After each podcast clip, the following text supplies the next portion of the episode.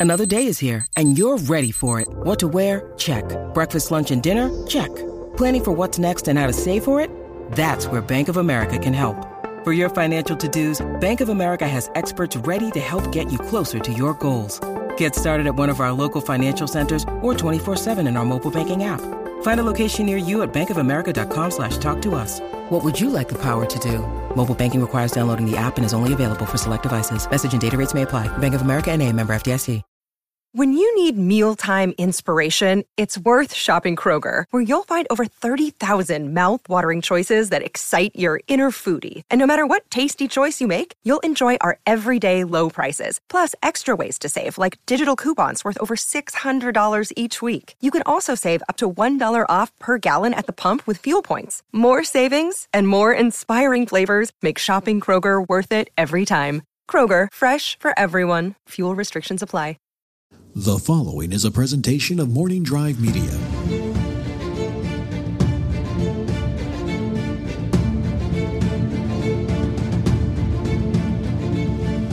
From the southernmost point of Dorne to the lands of always winter, what is west of west and the shadows in the east, this is Casterly Talk. I'm Ken Napzok, and we have some Game of Thrones related news to get into. We say Game of Thrones, we're now using the general term we're going to be talking about HBO's The House of the Dragon casting rumors. Some more information on what Blood Moon would have been, could have been, should have been, and the Khaleesi and the Missandei, a real life team. That plus a great question about Game of Thrones and baseball. Jon Snow's names in the books, and well, just my ramblings. Sorry. No big reveal at the end. Uh, it's exciting.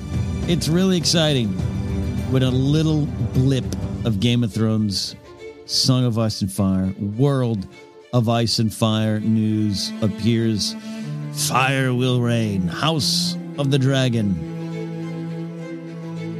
When will this series see the light of the day? Right now, I mean, you know, it's going. The HBO's committed to 10 episodes. Probably even got a uh, production code word going. Those are always fun. Maybe Red Gun is what the rumors are. Entertainment Weekly kind of around the big story, but Watchers on the Walls, where I am reading, uh, and they are actually going to a Witcher fan site. Uh, Redanian Intelligence. I don't watch Witcher, as you guys know. I apologize. I probably said that wrong. So this makes some sense. We know at some point, at some point, production will be going again. Shows will be moving. When? It's a fair question. But we're not here to worry about the win. We're here to worry and wonder about what will be coming with with this show. A little while back, we did on uh, YouTube and here on the podcast feed a big show where Sir Thomas the Tall himself, Thomas Risling, came on the show and just just uh, ran through this wonderful in-depth list of the characters from Fire and Blood, the Targaryen history book, volume one, uh, and all the characters around the Dance of the Dragon, the Targaryen Civil War. That it really, really, really, really, really, really looks like what this show is going to be around. Uh, again, official confirmation. I'll wait all the time, all the time. I don't know what the equivalent is to StarWars.com, but I, uh, when it comes to Star Wars news, wait till it pops up there. Wait till someone uh, officially affiliated with the company or studio that is making the things you love. Wait till they say, "Yep, it's a go." And even then, things can change, right? Uh, Blood Moon, case in point. That in a second. But uh, this is the report uh, Witcher fan site has been quote reliable uh, news in the past. Uh, look, I don't think a lot of this is reporting. A lot of it can be weird stuff, but you know, people are people get information. Uh, information is often out there. Someone knows someone who knows someone. I don't know if a lot of these fan sites they do checking. They're not actual reporters, but Entertain- Entertainment Weekly ran with the story. And I'm going to bring that article up here right now. Uh, HBO is committed to 10 episodes that we know. No official casting breakdowns are available yet. All right. And that's the key. So Entertainment Weekly just kind of says, uh, here's some possible names. It's tempting to speculate, but none of this could could happen. So basically, and this this has been happening. This is why, and this is I don't I don't mean to turn this into um, a comment on news uh, and, and, and fan site news and all and Star Wars news and all that kind of stuff. I, I don't I don't mean to take it down that route. But because people do know, and I tell you, from from working in this town, being in, in Hollywood for 22 plus years, yeah, you know people, man. You get information. And what you do with that information is key. You could go start a blog and, and do some scooping and take away some of the joy. And by the way, I love that stuff. Leaked photos of Naomi Watts's uh, dress from Blood Moon. I clicked on it. I'm not. I'm not innocent here. Uh, I, I'm guilty. Guilty. Throw me to the dragons but I, I, do try to avoid it. I do try to wait to talk about it on a lot of things, shows, podcasts, YouTube videos, whatever, until until it's relatively true or feels like this could be true. But it's always fun to talk about rumors, and it gets confusing. And when Entertainment Weekly, the Entertainment Weekly, runs a story does not cite. They're not going to cite in these in these in these fan sites. Now, look, uh, uh, winners uh, and watchers on the wall are places I go because uh, I, I, believe they're clued in. Um, but EW is very rarely going to cite them, and they just say sources confirmed to EW. What usually happens, and I've been in it. I've been in at the Collider Studios when a, a story breaks so and so's uncle was a production uh, designer on this, and and and therefore this fan podcast is saying uh, we're getting twelve Star Wars movies about Darth Bane. So then a reporter, an actual uh, movie news journalist, will call their actual sources, studio reps, PR people, and say, "Here's this story. Got to comment on it," and that's where it goes from there, right? I feel as though I'm explaining, you know, Woodward and Bernstein reporting to all of you, and you're all you're all getting it. But all that to say, this is why I'm coming back to sources confirm the network has been casting. Yep, we know that, and we know it's called House of the Dragon, and we know Miguel Sapochnik is involved along with Ryan Condal. Uh, Condal's the showrunner. Sapochnik uh, will be uh, probably directing. Uh, well, he's going to direct the pilot and additional episodes have probably have a lot more to say about the direction of the show here. So if we fire and blood, these are all things. So we're running with it a bit here. That's my end of my end of preamble.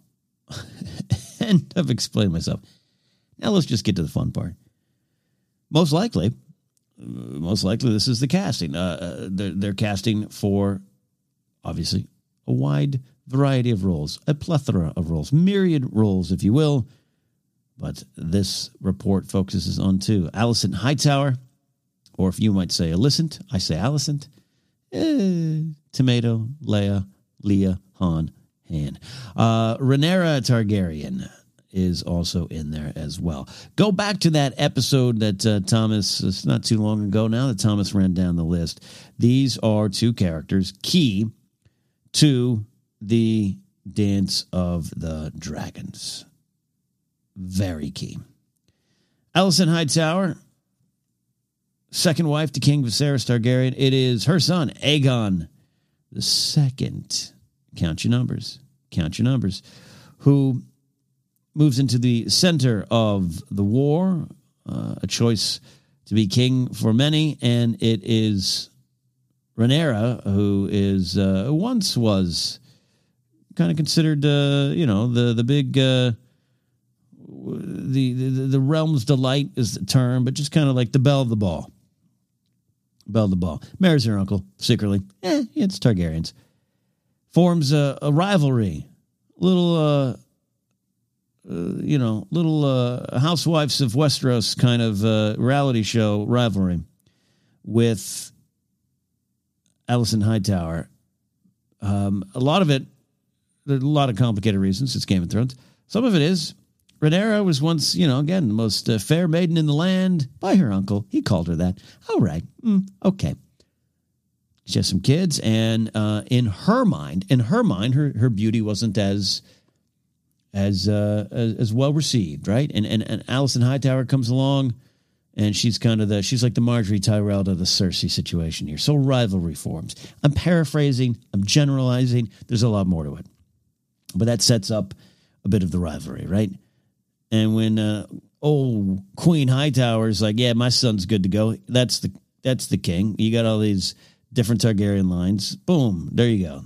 Blacks and greens, uh, Targaryen civil war.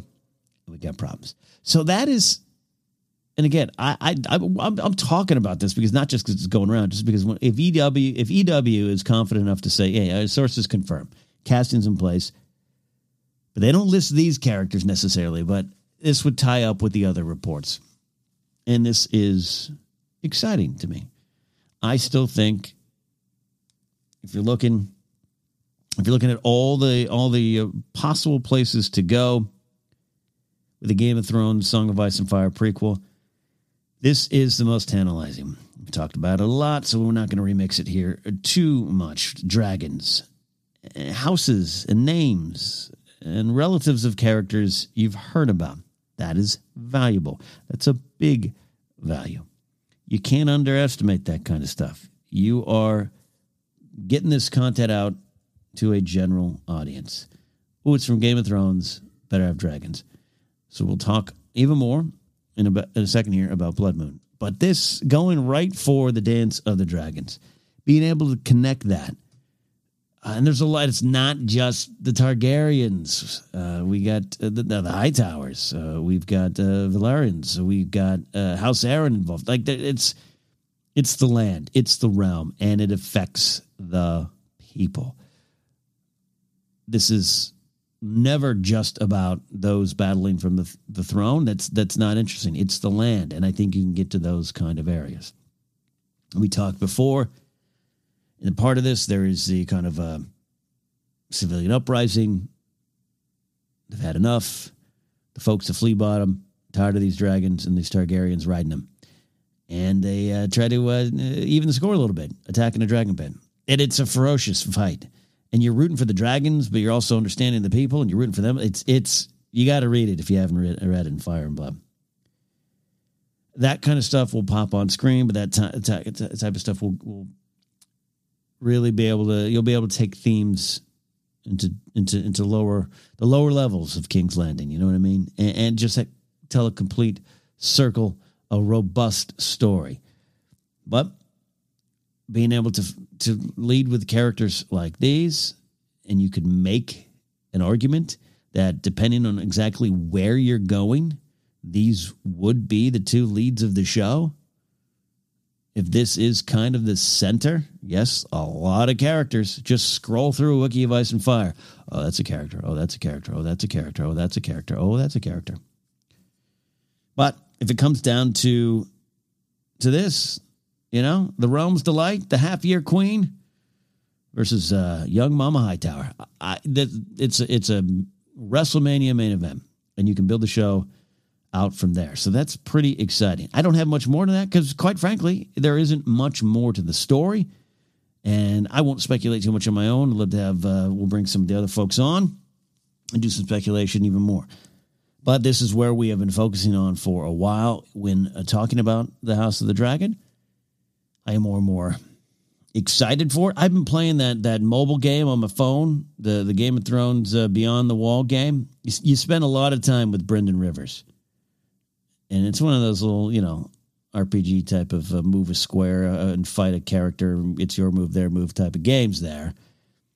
But you get to see Brynden Rivers in action, and, and I'm not saying don't get me wrong. I'm not saying Brynden Rivers is in this. I get the timeline. I'm just saying it's a character that I know as a three eyed raven, three eyed crow that I have read about in lore, but here seeing him and seeing him come to life, I just feel connected to him. And there's other characters in this little fun game, and I'm having fun with the game, and there's some story stuff, and I'm not taking I'm not taking it too deep, but it's like oh that's a that's a first range of the Night's Watch, that's cool, this and that, but it's like yeah, here's Brynden Rivers, and I'm seeing a character from the show's own history come to life. I think that will apply to House of the Dragon when you see some of these Targaryens of yesteryear, houses of yesteryear, and dragons of yesteryear. I think that's great. And yeah, we talked about in the Discord server, which can be reached through my Ken Napzok Patreon page. Uh, give me Balerion the Black Dread. Seeing Balerion the Black Dread, if you time it just right, you can get something there. I, I you know, again, they might flashback. They might do the Lord of the Rings, the world is changing flashback. I, I, and I'd be on board for that too. But I don't know. We're so far out from this. We are so far out. But little bits of casting news, and when names start getting attached to the character names, oh, you betcha, we'll be here for that. We kind of already went through that with the other prequel, one of the others. We know there were uh, several in development. The one that seemed to be moving forward, the one that was uh, getting us wondering and getting us cautiously optimistic. The Jane Goldman led series. George R. R. Martin had a lot to do with this one. He had his hands in all of them that we know. And I am reading from winteriscoming.net. Dan uh, Selcke. Oh, I, I, read a lot of his stuff. Good stuff. Um, gets in, uh, gets in, and uh, gives the information you need here. So uh, this is um, again citing that Witcher fan site. Redanian intelligence. Is it Red Redanian or Redanian? Witcher fans, I apologize. I don't mean to offend you. So this was uh, we you know they shot the pilot. We know that Naomi Watts was in it. Uh, Josh Whitehouse, Naomi Ackie, Jamie Campbell Bower, and more.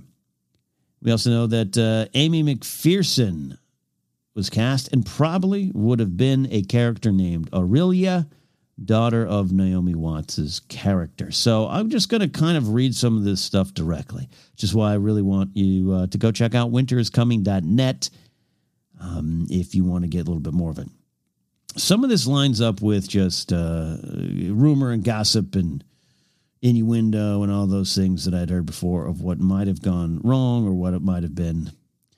And it's so far out that I, I you know, you don't, you just don't know. But uh, here, here we go. Um, there would have been twin sisters, Kara and Vera. Um, and we don't, yeah, they, they, speculate in this article here from Dan would Blood Moon have kept up the hallowed Game of Thrones traditional tradition of uh, uh, unhealthy codependent twin relationship? Uh, we don't know. There would have been a princess double. Uh, Blood Moon would have been set long before the Seven Kingdoms. This we know. Uh, there was a dungeon keep and a lot of uh, names, fantasy names. Ethan, Robin, Maeve, Sorcha, which sounds like Sorsha from Willow, and Flavia. And uh, a lot of the names attached to that.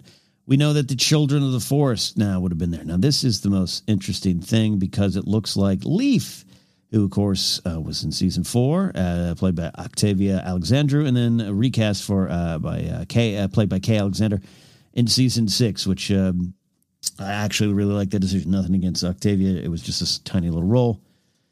I really liked Leaf in season six. There would have been more Children of the Forest characters. Uh, Doyen uh, Ajiboye would have uh, been Leaf. And there would have been characters called Cloud and Lake.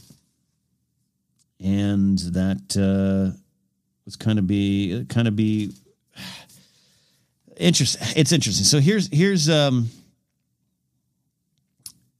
here's where here's where uh, and they're addressing in the article here and i don't i want to be clear i'm not saying any of this as fact. Uh, i'm just saying this has been going around the internet. Some of you probably heard it too and heard it in some circles here that part of what hbo was looking at with the blood moon pilot is there was some casting choices. There was a lot of when the cast was announced there was uh, what looked to be and i'll say a fair share of diversity in the casting which, as we know, was something that HBO's Game of Thrones sometimes uh, took a hit on. And sometimes, I'll say more regularly, definitely towards the end.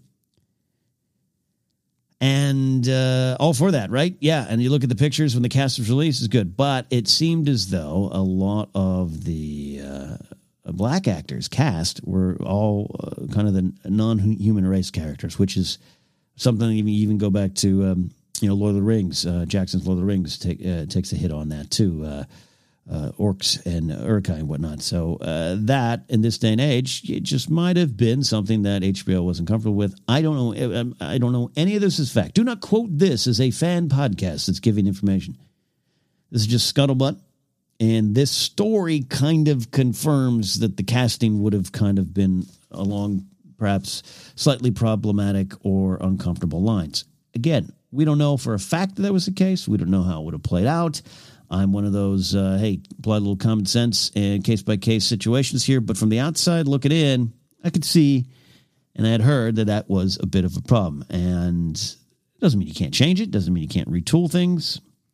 But not every pilot is going to get the uh, Game of Thrones pilot part two. That's very rare, as, as we all know. So that's some of the casting stuff. Uh, moving into what it would have been. Um, there's a, a site I won't even cite. There was a leak uh, to a YouTuber, and that's where I, that's where you start to lose me. On I'm not even going to give it the click, but it's interesting stuff. True or not, we don't know. Again, putting uh, I'm putting a lot of we don't knows in this, but it's fascinating stuff. Big breath. I'm sorry. All right, because we're going to get into it. According to the, uh, there was an extra who worked on Blood Moon. Oh, an extra, given all the scoop. Well, they would know. And they they they would know uh, all the information if they want to share it. That's their career. Blood Moon would have involved a marriage alliance between the Starks of Winterfell and the Casterlys of Casterly Rock. Interesting, with the princess marrying, marrying the last Casterly. That could mean could mean that Naomi Watts was playing a Stark, and that her daughter, Amy McPherson's character Aurelia, is the princess because remember, Naomi Watts was described as in a certain way, and every house in the kingdom is a kingdom unto itself at this point in history with their own royal hierarchy, a hierarchy. Um, um, yeah, and that's true, and that's what's different about that, about the time. The North is the North. Anyway, and here's where it gets even more interesting. Sometime around the wedding, there would have been a blood moon, a creepy eclipse, possibly. And meteors would have rained down on Westeros. The extra knows all of this, by the way. Then in that darkness, the White Walkers come, and the long night begins.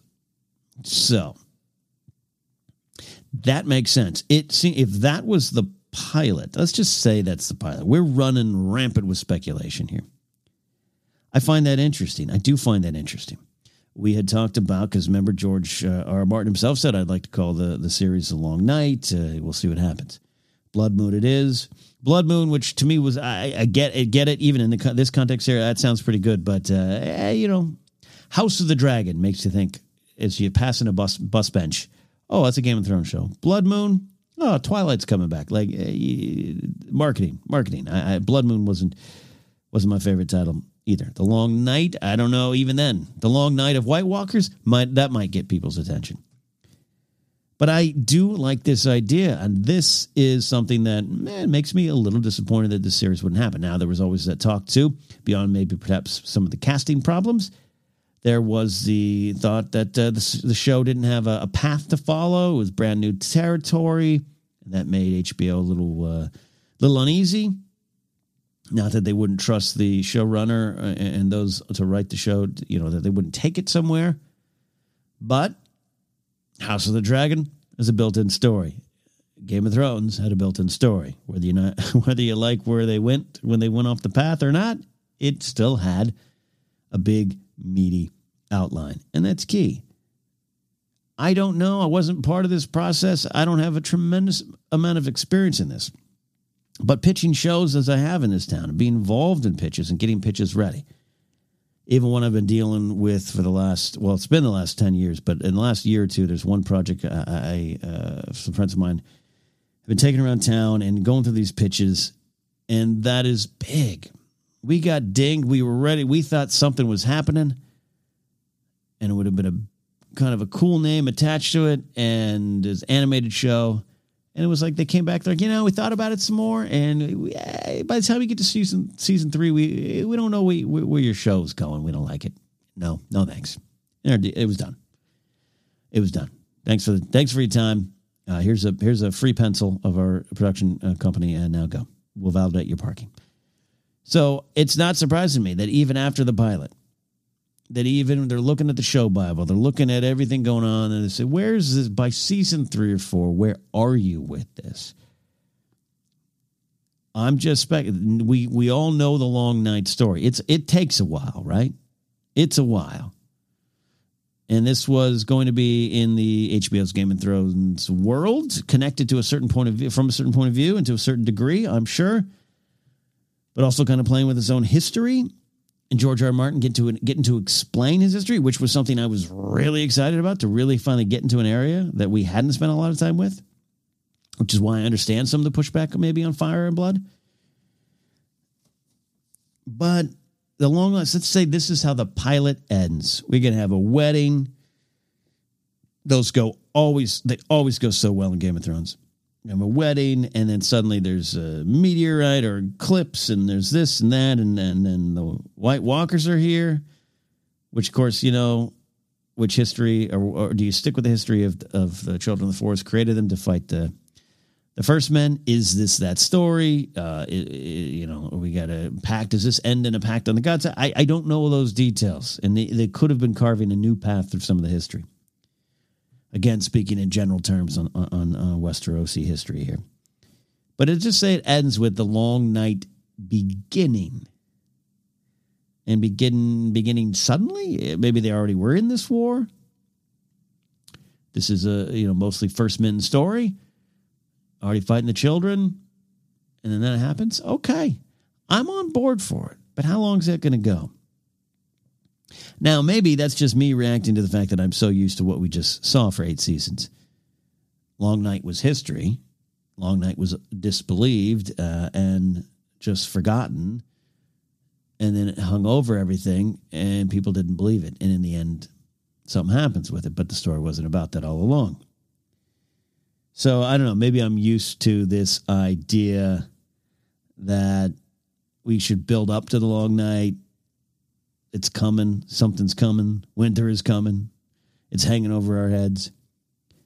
But in writing, get in late, leave early.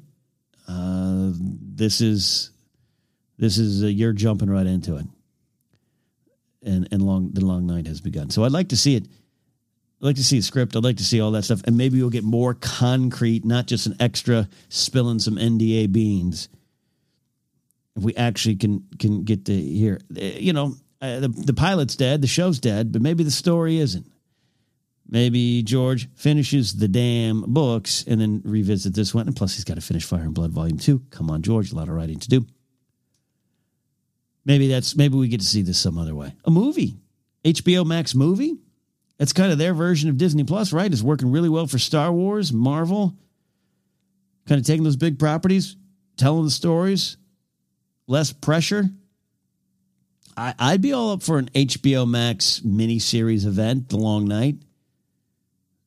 Give me, give me, give me a season. Give me three two-hour episodes or something like that. I, I'd be up for that. Would you guys be up, be up for that? Maybe there's a way to maybe there's a way to revisit this. I don't know. Final little news story of the week. I really like this one here. Uh, the Khaleesi and Missandei in real life, they're as tight as they were on the show, and this story kind of emerged. Um, uh, Nathalie Emmanuel uh, going around uh, promoting uh, some new projects, a Quibi show and whatnot. She was on Daily Show recently, I do believe too. Uh, she was speaking to Vogue and talked about uh, the connection with Emilia Clarke. when Nathalie Emmanuel uh, shows up, show's already been going for a couple seasons. Emilia Clarke's already in in her place as Khaleesi of the show. She's a lead, and she take. I think she took that role seriously eh, off camera, not in ego way, but just in, in protecting those who come on and, and work work with her. And uh, Emmanuel said, and I'm quoting here from the Vogue article. Uh, Emilia and I always looked out for each other if you're the only girls on a male dominated set, it bonds you in a certain way. And then uh, she goes on to say that there was an incident early on, season, uh, was it three? Missandei's first season. You know, she's dressed a little, um, you know, it, it, it's, it's, it's hot where, where they were in Old Slavers Bay. So a little bit of a revealing outfit, right? and that a, a fellow uh, actor on set attempted to kind of uh, make a comment, uh, shame the revealing outfit, and Emilia Clarke stepped in, took care of it for Nathalie Emmanuel, and and said, uh, as Nathalie Emmanuel says, it got handled. and that uh, that helped their bond. And I think that plays out. I think those kind of things connect. I think that's uh, it's bad that that has to happen on set. Uh, and she says uh, exact quote here again, going back to the uh, Vogue article. For example, in my first season, my costume was pretty revealing, and there was an incident with a supporting actor who made a comment about it on set. I mean, typical. And Emilia straight away had my back. Quote, it got handled. The Khaleesi steps in. Uh, I just really love that. It just it just highlighted uh, why they're uh, you know you can feel the connection, and look, actors aren't always going to have those connections with the co uh, the the co uh, co co-host co-stars, and hey, sometimes co-hosts don't get along either. Oh, totally off, oh, totally off subject. Uh, reading a great book about the late '80s in the '90s comedy scene, a very male dominated com- male dominated comedy scene, male dominated. Um, Chevy Chase, Beverly D'Angelo did not get along, and uh, for National Lampoons, and were nearly murdering each other during National Lampoon uh, Christmas Vacation. But then, hey, action, and and they and they have some magic on screen. You don't want that's not what you want. That's not ideal. And it seems as though the Game of Thrones set you don't hear a lot of this stuff, and this is this is something that's probably uh, low level. Low level meaning it's just so normal it shouldn't be, but it's accepted and that's that's part of the problem, part of the, the treatment, particularly of of women, where it's just like, ah, oh, that's just what. And I'm not, I'm not even saying boys being boy stuff. I'm just like, ah, you know, hey, you made a comment about your outfit, so what? And it's nice to hear that Emilia Clarke was like, no, so what is not acceptable here, and I am the queen. And by by all accounts, there's no, you don't get a sense of ego at all from Emilia Clarke. I was watching. There was that clip that popped up when she was at a basketball game, and the and the mascot of the team came over and kind of like bowed before her, and the Khaleesi and the crowd's going wild. She's just downright embarrassed in the most charming, engaging way. You get no sense. She she's goofy, you know. What look at her Instagram video? She's always laughing, smiling, uh, working with her uh, charity SameYou. She's doing good things, right? By all accounts, you don't hear any horror stories, uh, and and so there's some some folks, that yeah, you hear them. I, I don't hear a lot on Game of Thrones. I do not hear a lot of that, but it's this to me was I, I wanted to touch upon it because it, it, it highlights I think Emilia Clarke as a person, as a performer, and what she did on that set, and and and it connects to I think one of the best bonds on the show, the the Khaleesi Missandei connection, and you know Missandei's death in story, I am all for it. I, I I'm not all for. It. I if she meaning if she had lived to the end, I would have been happy. But the way it was used and the way it was uh, part of Khaleesi's uh, tapestry of self destruction and tapestry of the wrongs against her that pushed her down a path that probably she would not have been on without some of these things and some of these events. I, I'm all for it. I am all for it but off uh, you know the bigger discussion of uh, Missandei Nathalie Emmanuel being one of the only uh, people of color on the show and how her exit um, sparked great discussions. Uh, and, and, Nathalie Emmanuel has has definitely said she says this article, and this is a repeat of something she said before. Definitely caused me to reflect a lot more about race and diversity more uh, generally. And hey, if the if if you have a more robust uh, cast in terms of uh, diversity, then I am there's less pressure on my character to be representative of one look. You know, if there's if there's uh, three or four other people that look like me on the set, my character can die and serve the story and serve the needs of the story, and not have this kind of pressure. And she's not, uh, you know, and I think you all mean you all get what she means there. Like that that's part of it and I've always kind of said it always seems like she under, she understood where the character could die, and I think she played it wonderfully. I think that's a powerful moment for me for that character. But for the bigger issue, for the society societal reasons, I understand uh, people's discussion of it. I understand what she's saying, and I like what she's saying about that. You know, there, she says that way there's no single person who has to represent every other person of color. That's what we mean. And then you go back to the blood moon. You can see maybe there might have been some problem, some problems. But I don't know. None of these, uh, none of the blood moon stuff is 100% fact. It's just talk. But I wanted to highlight this story. Good story, a good uh, Game of Thrones set story, and uh, the Khaleesi and Missandei, as strong in real life as they were on the show. We are going to take a quick break. On the other side of this break, we got some uh, fun stuff about Jon in the books, and we got a fun call about baseball because the baseball season is here, and I'm a big fan, big fan of Game of Thrones, and together they shall meet. Stick around to Casterly Talk.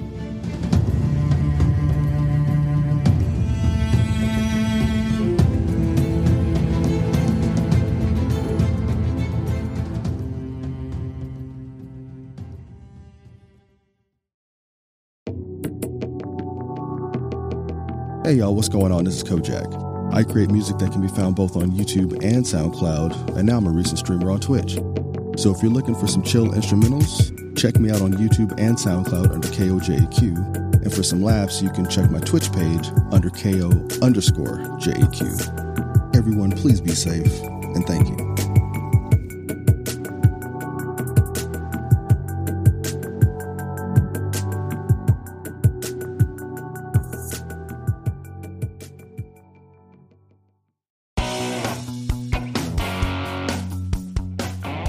Best in pop culture art, sleek designs, and some of the best brand logos around, shop G9 Design on TeePublic and represent the electrifying art of Janine Bryce with a shirt, wall art, and more. Go to teepublic.com slash user slash G9 Design. And while you're searching the G9 Design storefront, check out Janine's show, It's a Wonderful Podcast, available right here on Anchor and wherever podcasts are found.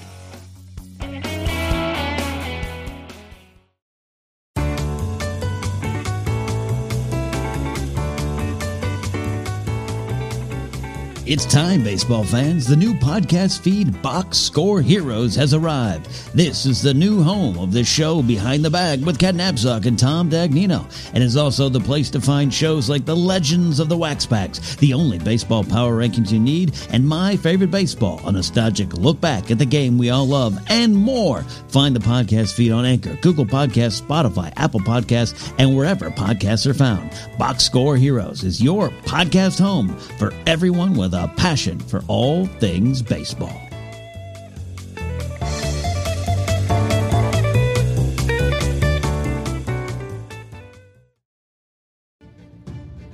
And we're back here on Casterly Talk.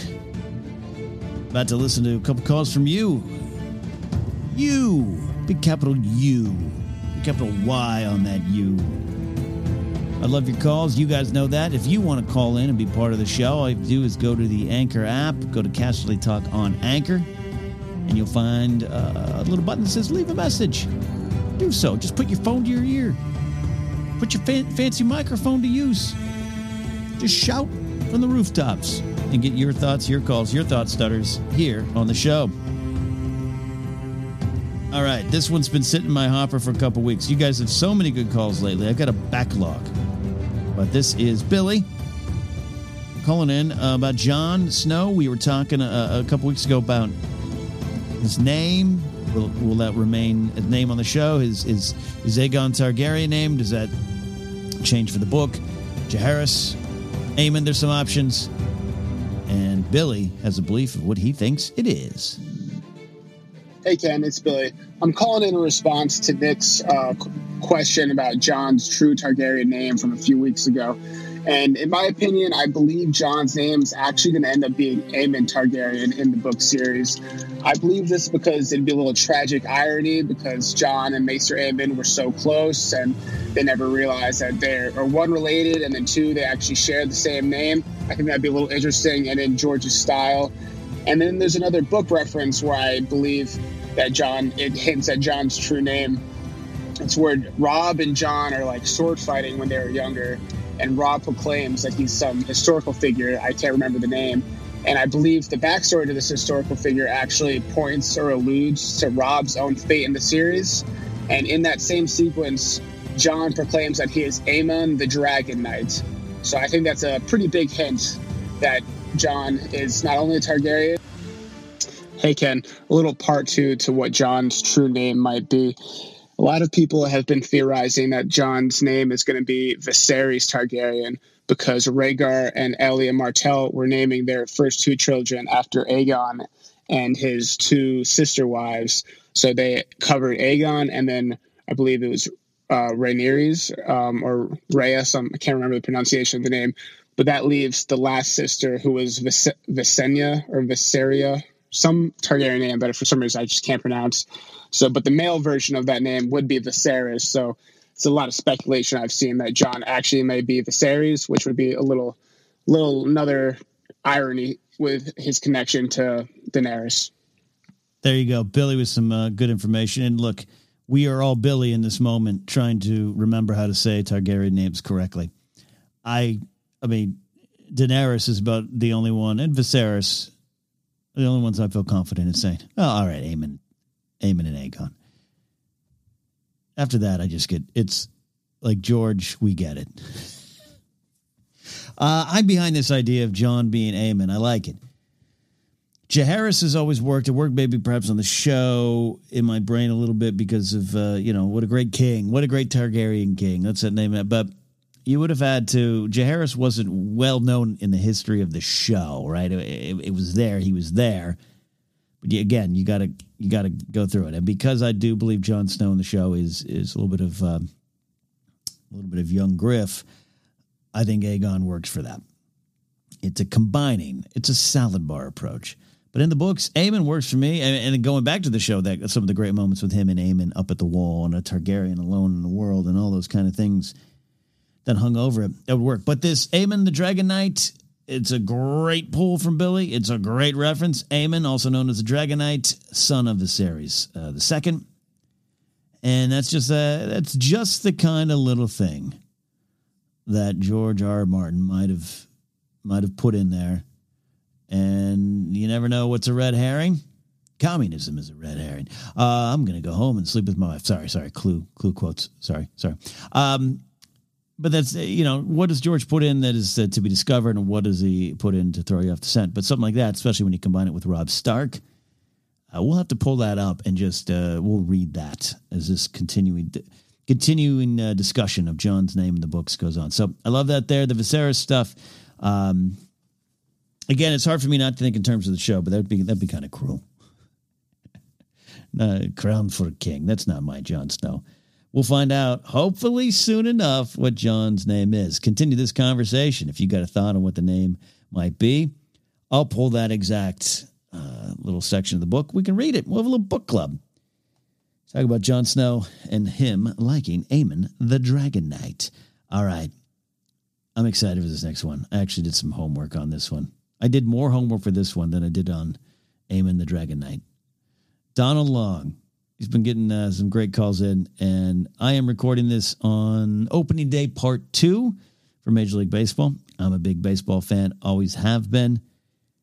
And I got a new baseball podcast feed some of you know about, Box Score Heroes. If you're a baseball fan, head on over. A lot of stuff going on there. It's kind of like chaos going on over there. We're just talking baseball, open up baseball cards, doing a lot of cool things like that. All right. Here's this call from Donald Long. Hey, Ken. With baseball season coming back this week and you finally launching a new podcast feed, Box Score Heroes, go check it out, by the way. If you owned a baseball team in the world of ice and fire and you had your picking of anybody you wanted on the team, who would you pick and what positions would they play? Starting with the manager. And where would your ballpark be at? Thanks, Ken. Oh, don't mind if I do, Donald. Don't mind if I do. Oh, I had some fun with this one. Probably too much fun.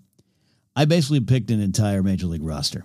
I got some bench players. All right. We're not doing a full 26 man team, 30 right now, down to 28, 26 with the, uh, the uh, COVID affected 2020 season. I almost said strike affected season, kind of the same effect.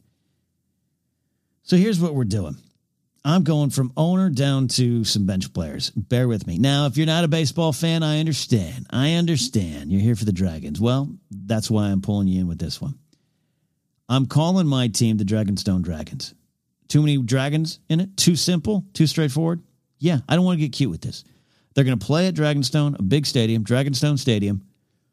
We are the Dragons. What a great logo. That is a sports logo I need to see on some laundry, on a hat. I'm all for that. Okay. Which means here's what I'm doing I'm going with the team owner. The team owner is Daenerys Targaryen. Because Daenerys can rally people behind her. We're not worried about right or wrong. We're just worried about what she can do. Yeah, there's other great leaders. But Daenerys rallied Dothraki, freed slaves, uh, hedge knights, and uh, sellswords. She uh, fallen uh, knights fallen from grace. Lannisters fallen from grace. She showed up to Westeros, and you know what? United Dorne, uh, Greyjoys, House Tyrell. Yeah, they had some reasons to unite with her, but they were there for her and they believed in her. Things went wrong, but we're not worried about that. So Daenerys Targaryen is my baseball team owner. She's truly the queen at the top. All right, Dragonstone Stadium's where we play. My manager, this is the field general. All right, now actually, take it back, take it back. We're doing this true baseball. We're, we got a general manager next. This is the person that puts the team together. Usually, they're the vice president of baseball operations. Nowadays, in the old days, it was a crusty former, like retired player who knew some scouting stuff. Now it's like a Harvard grad with some Google sheets. I almost I went with a Lannister, and I almost went with Tywin. I think Tywin could put together a good team, but I like the idea of a scrappy general manager, someone who can find some value in a player that other people don't. Someone who's been to the top, but also knows what it's like to play from the play in the bottom of the standings. I'm going with Tyrion Lannister. That's my general manager. Tyrion's in there. My manager, my manager, my field general is Sansa Stark. She is like Dany in fact a lot of people are going to rally around her. She's learned a lot. She's played up through the system, probably from rookie ball all the way up. Was was a prospect at one point. Probably had some disappointments, some injuries.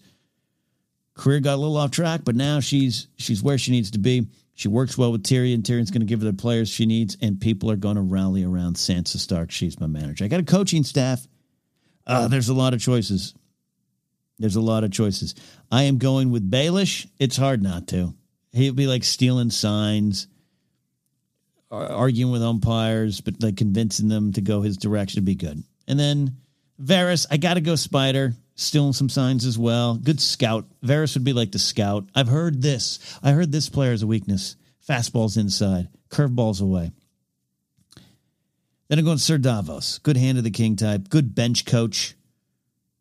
He'll sit there and be like, "Well, now I, I wasn't much of a major league player, but I do think." Give some great advice. And then going Catelyn Stark. I'm going back a bit. Catelyn Stark, fiery third base coach, sending runners in even when it's kind of risky, making some decisions you might question, but she's always going to be there for the good of the team and trying to get the win. Plus, you know, hey, maybe she mm, get, get a little mentorship ability there with, with Sansa, should Sansa need it or want it. Uh, Catelyn Stark's rounding up my coaching staff. We're going to the players. We are going to the players. And this is where I know there's a lot of choices. Mine might differ than your list.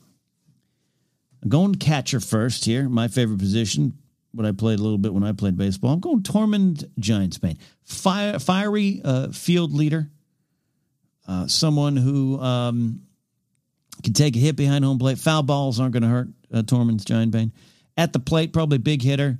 Takes some big, low batting average, low on base percentage, but when he connects, he connects, right? Fiery league. You need your catcher needs to be your your. If if the manager is the field general, the catcher is kind of the diamond general, the one on the field, the actual one on the field. First base, we need someone tall. In the old days, maybe a little tall and lanky. Now you can go get a little bulkier, you know, thinking almost thinking classic McGwire era, you know. The Hound, Sandor Clegane. The mountain's too big, too big. Sandor knows how to move, has some agility, can sword fight, right? So the Hound, good, maybe not even cleanup hitter, but like a number five hitter. Going with the Hound. Going with the Hound. Second base. Now I've done now. I've, made this kind of list before, by the way. In Star Wars, I've done this in Star Wars. And I'm pretty sure maybe Daily Thrones have probably talked about this a little bit. But this is like I've never done it to this degree. That's why I love Donald's questions. I got I got so excited. Second base, Arya Stark. And when I did this for Star Wars over in Force Center, I put Leia at second base too. And it's kind of similar. They're they're maybe small of stature, but they're rough and tough. And they're calling shots on the infield. Maybe a good scrappy number two hitter. Get on base, cause problems They can still uh, go deep when they need to. Putting Ari at second base. Third base, hot corner, Jon Snow. Jon Snow, one of those good, like a Nolan uh, Arenado, Kris Bryant type of third baseman. Uh, uh you know, a, a, player who would be king, superstar, big contract coming, a lot of pressure on him. He'll hold down the hot corner. Shortstop. This is I'm actually most proud of this one. Oberyn Martell. Think of a. Think of Ozzie Smith in the '80s, not the big uh, Derek Jeter, Yankees, but not the big uh, A Rods, Cal Ripkens, kind of the bigger, uh, bulkier shortstops who were fleet of foot in the field, but people looked at them for a little more offense. Oberyn could Oberyn can drive in runs, but I'm I'm telling you, Oberyn Oberyn might be uh, bottom of the order hitter, but I don't need that. I'm, I'm more more excited about what he can do in the field. Oberyn could go deep in the hole, grab that ball, whip it over to first base. He's got the moves. He's got the cockiness. He's got the surefire attitude. Oberyn Martell is my shortstop. We're going to the outfield. Left field. Left field, you want, you want someone with some power. You want someone with a big arm, but they don't need to have as big as a arm as say center field or right field. They don't need to move as fast. Um, but I am uh, I'm going with Brienne of Tarth in left field, and Brienne of Tarth might be might be my cleanup hitter. I don't need to worry about her average. She can strike out if she wants, but I just need consistent hitting, driving some runs. Always comes in in the clutch. Brandon Tarth. Center field. I have some other choices for this. I changed my decision. I'm sticking with this one though right now. Center field. Daario Naharis. Daario, you know it's tough for me. Daario sometimes gets in my craw. Both versions, but fleet of foot, a lot of skills. Might even put him at leadoff, get on base, cause havoc good in the field. Too good, if you ask me. Stay out of the owner's box. All right, Daario in center field. Right field is kind of the superstar of the outfield, right? Good looking, good stats, big contract. Doesn't get hurt too much. Not a lot of collisions, just big throws that are people are really impressed with. High price baseball cards. I'm going Jaime Lannister. Probably like season season one. Jaime Lannister is my right fielder. We don't need the broken down but better version of Jaime later. But that we we're going the hot shot Knight in right field. As my designated hitter, this is the older veteran that maybe can't play in the field as much as, as he used to. People remember, I remember, and uh, they used to be at third base, first base, or outfield, but they can still hit, and you still need this person on your team, and they're a valued member. That's right. I'm going with Sir Jorah Mormont. Absolutely. Enough said. Jorah's my guy. He doesn't have to really re- interact on the field with Daario. He can ignore Daario in the clubhouse if he wants. Starting pitcher. This is I. I was like, who do you got? Starting pitchers. I'm going with that ace type, but not the. I don't know, not the uh, nice, wholehearted pitching ace, the college star that comes up and strikes out all the batters and is a feel good story. I'm going with that ace that's a little arrogant, that ace that is that wants the ball in game one, game four, and game seven of the World Series you're not going to pull this ace out. And they always feel they have a chance to win, even when things are crumbling around them. They feel like they got a chance to win. You almost have to pull them, yank them out of the game. My choice for starting pitcher of the Dragonstone Dragons, it would burn her, literally, maybe, to be on this team, is Cersei Lannister. You know, I don't know if Cersei, she wants to be maybe a manager. She wants to be a general manager, maybe run things. Maybe she'll get there. She's got the skills. But Think of Cersei on the mound, glaring down at you over the glove like she's sipping some wine, ready to strike you out. Just dispatches uh, you with creative ways. Cersei's Cersei's a starting pitcher. Relief pitcher, the middle relief guy. This is the, the pitcher that comes in, gets you, gets you out of tough situations, is not quite your closer, doesn't have starting pitching stuff, Nowadays, a relief pitcher is very much more of a specialized position. There was a time in baseball where the middle relief guys, eh, you weren't quite a starter. You weren't flashy enough to be a closer. You could be. Learn a third pitch, get an out pitch, you might be a closer. But you're reliable, and we like you, and we need you on our team. It's Robb Stark. Think about it. Robb's like uh, the transition king, right? Could have been, should have been, but wasn't. That's Robb Stark, middle relief. I'll take it. Closer. This is the pitcher that comes in, closes out the game. Ninth inning, game on the line, bases loaded, two outs, two strikes. Can you get that pitch? Can you? Are you going to be affected by the pressure? I'm going Yara Greyjoy. Asha Greyjoy, if you want to. Yara Greyjoy. When facing a a real tough male dominated house and society and island, she's like, nah, I, deserve to be queen. And she gets it. When faced down with uh, big burly men ready to kill her with their swords, eh, she'll get you. You want to try to outsmart her? She'll outsmart you. She'll get you out of the game. If I want to close a baseball game, I'm going Yara Greyjoy. Utility. This is my utility infielder. Someone who can play a lot of different positions. Scrappy, got some power, going to knock in a run, can win a game. Not going to hurt you in the field. In fact, it's going to probably excel some positions. Maybe he's not too interested in being a shortstop, but he'll take some uh, ground balls there. I'm going Sir Bronn of, the Blackwater utility infielder. Rounding out my bench, I got I got a couple outfielders, some pinch hitters, and some pinch runners. I got I got a couple choices here. I'm going Loras Tyrell and Grey Worm. Loras Tyrell, I thought about maybe making Loras Tyrell a center fielder, but I don't know if he has the he has the finesse, he has the skills, got the speed. I, lacks maybe the power in the modern day lineup. Grey Worm, uh, Grey Worm, absolutely. I think Grey Worm is uh, is your center fielder of the future. Just needs to get some hacks in. He's he's been called up to the big leagues, and he's finding his his footing. Um, but he's got skills, and you want you want Grey Worm in a game. You're going to pinch run Grey Worm when you get uh, you know when the Hound gets a hit is on first base. You send in Grey Worm to pinch run, steal a base, and maybe score you the winning run. There you go. I know a lot of you are like, oh man, I don't watch baseball, and that was a lot of stuff. I come here for the Dragons, but that is the Dragonstone Dragons. That is Game of Thrones to heart. Do you have a roster? Do you have a Game of Thrones baseball roster? You better believe I want to hear it. Let me know. Tweet it to me. Use the hashtag Casterly Talk, or better yet, better yet, call in. Run through it a little quicker than I did, but give me your team. We're going to round out the show today with a quote of the week, as we often do. We go to our friends at a Wiki of Ice and Fire. They, they don't know we're friends, but I go there. And this is uh, a book quote from Petyr Baelish from A Feast for Crows, Alayne 1, dealing with some uh, Sansa uh, undercover action here. Petyr Baelish says, in the Game of Thrones, hey, that's the name of the show. In the, Game of Thrones, even the humblest pieces can have wills of their own. Well, that sounds good. Sometimes they refuse to make the moves you plan for them. Oh, that doesn't sound good. I think this is uh, actually uh, one of uh, the more insightful looks into Baelish. He understands there's good people in the world. He's not here to pull all the bad people together. He realizes to get his goals, he's going to have to pull some of the good people into his well, into his way, into his, and, and into his will. He does it with Ned the most of all. We take these quotes very much out of context. We're not looking uh, directly from the books. So there's definitely some specific meanings uh, related to the conversations they're having.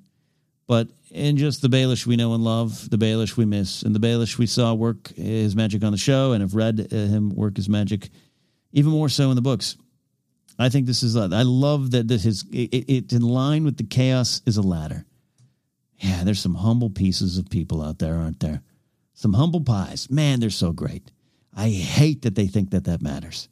You just you just got to work a little harder to pull them in. Think of his frustrations with Ned. Oh, those stubborn, dumb Starks.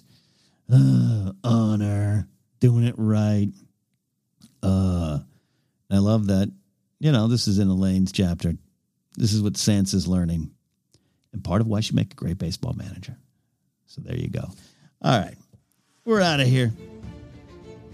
Big news, little news, a little big news to react to today. A lot of fun to get back into that. Just wild, open, rampant speculation. But Casterly Talk is a show that really much, really very much focuses on the lessons and moments and themes from Game of Thrones and World of Ice and Fire. And we'll be digging into more of that stuff. Got some great calls. Great calls out there. One I was going to play today, and I was like, I don't, I don't know, if, I don't know if I have the answer yet. Got some great what ifs Got some theories about Arya and Night King. Keep calling in, my friends. Keep calling in.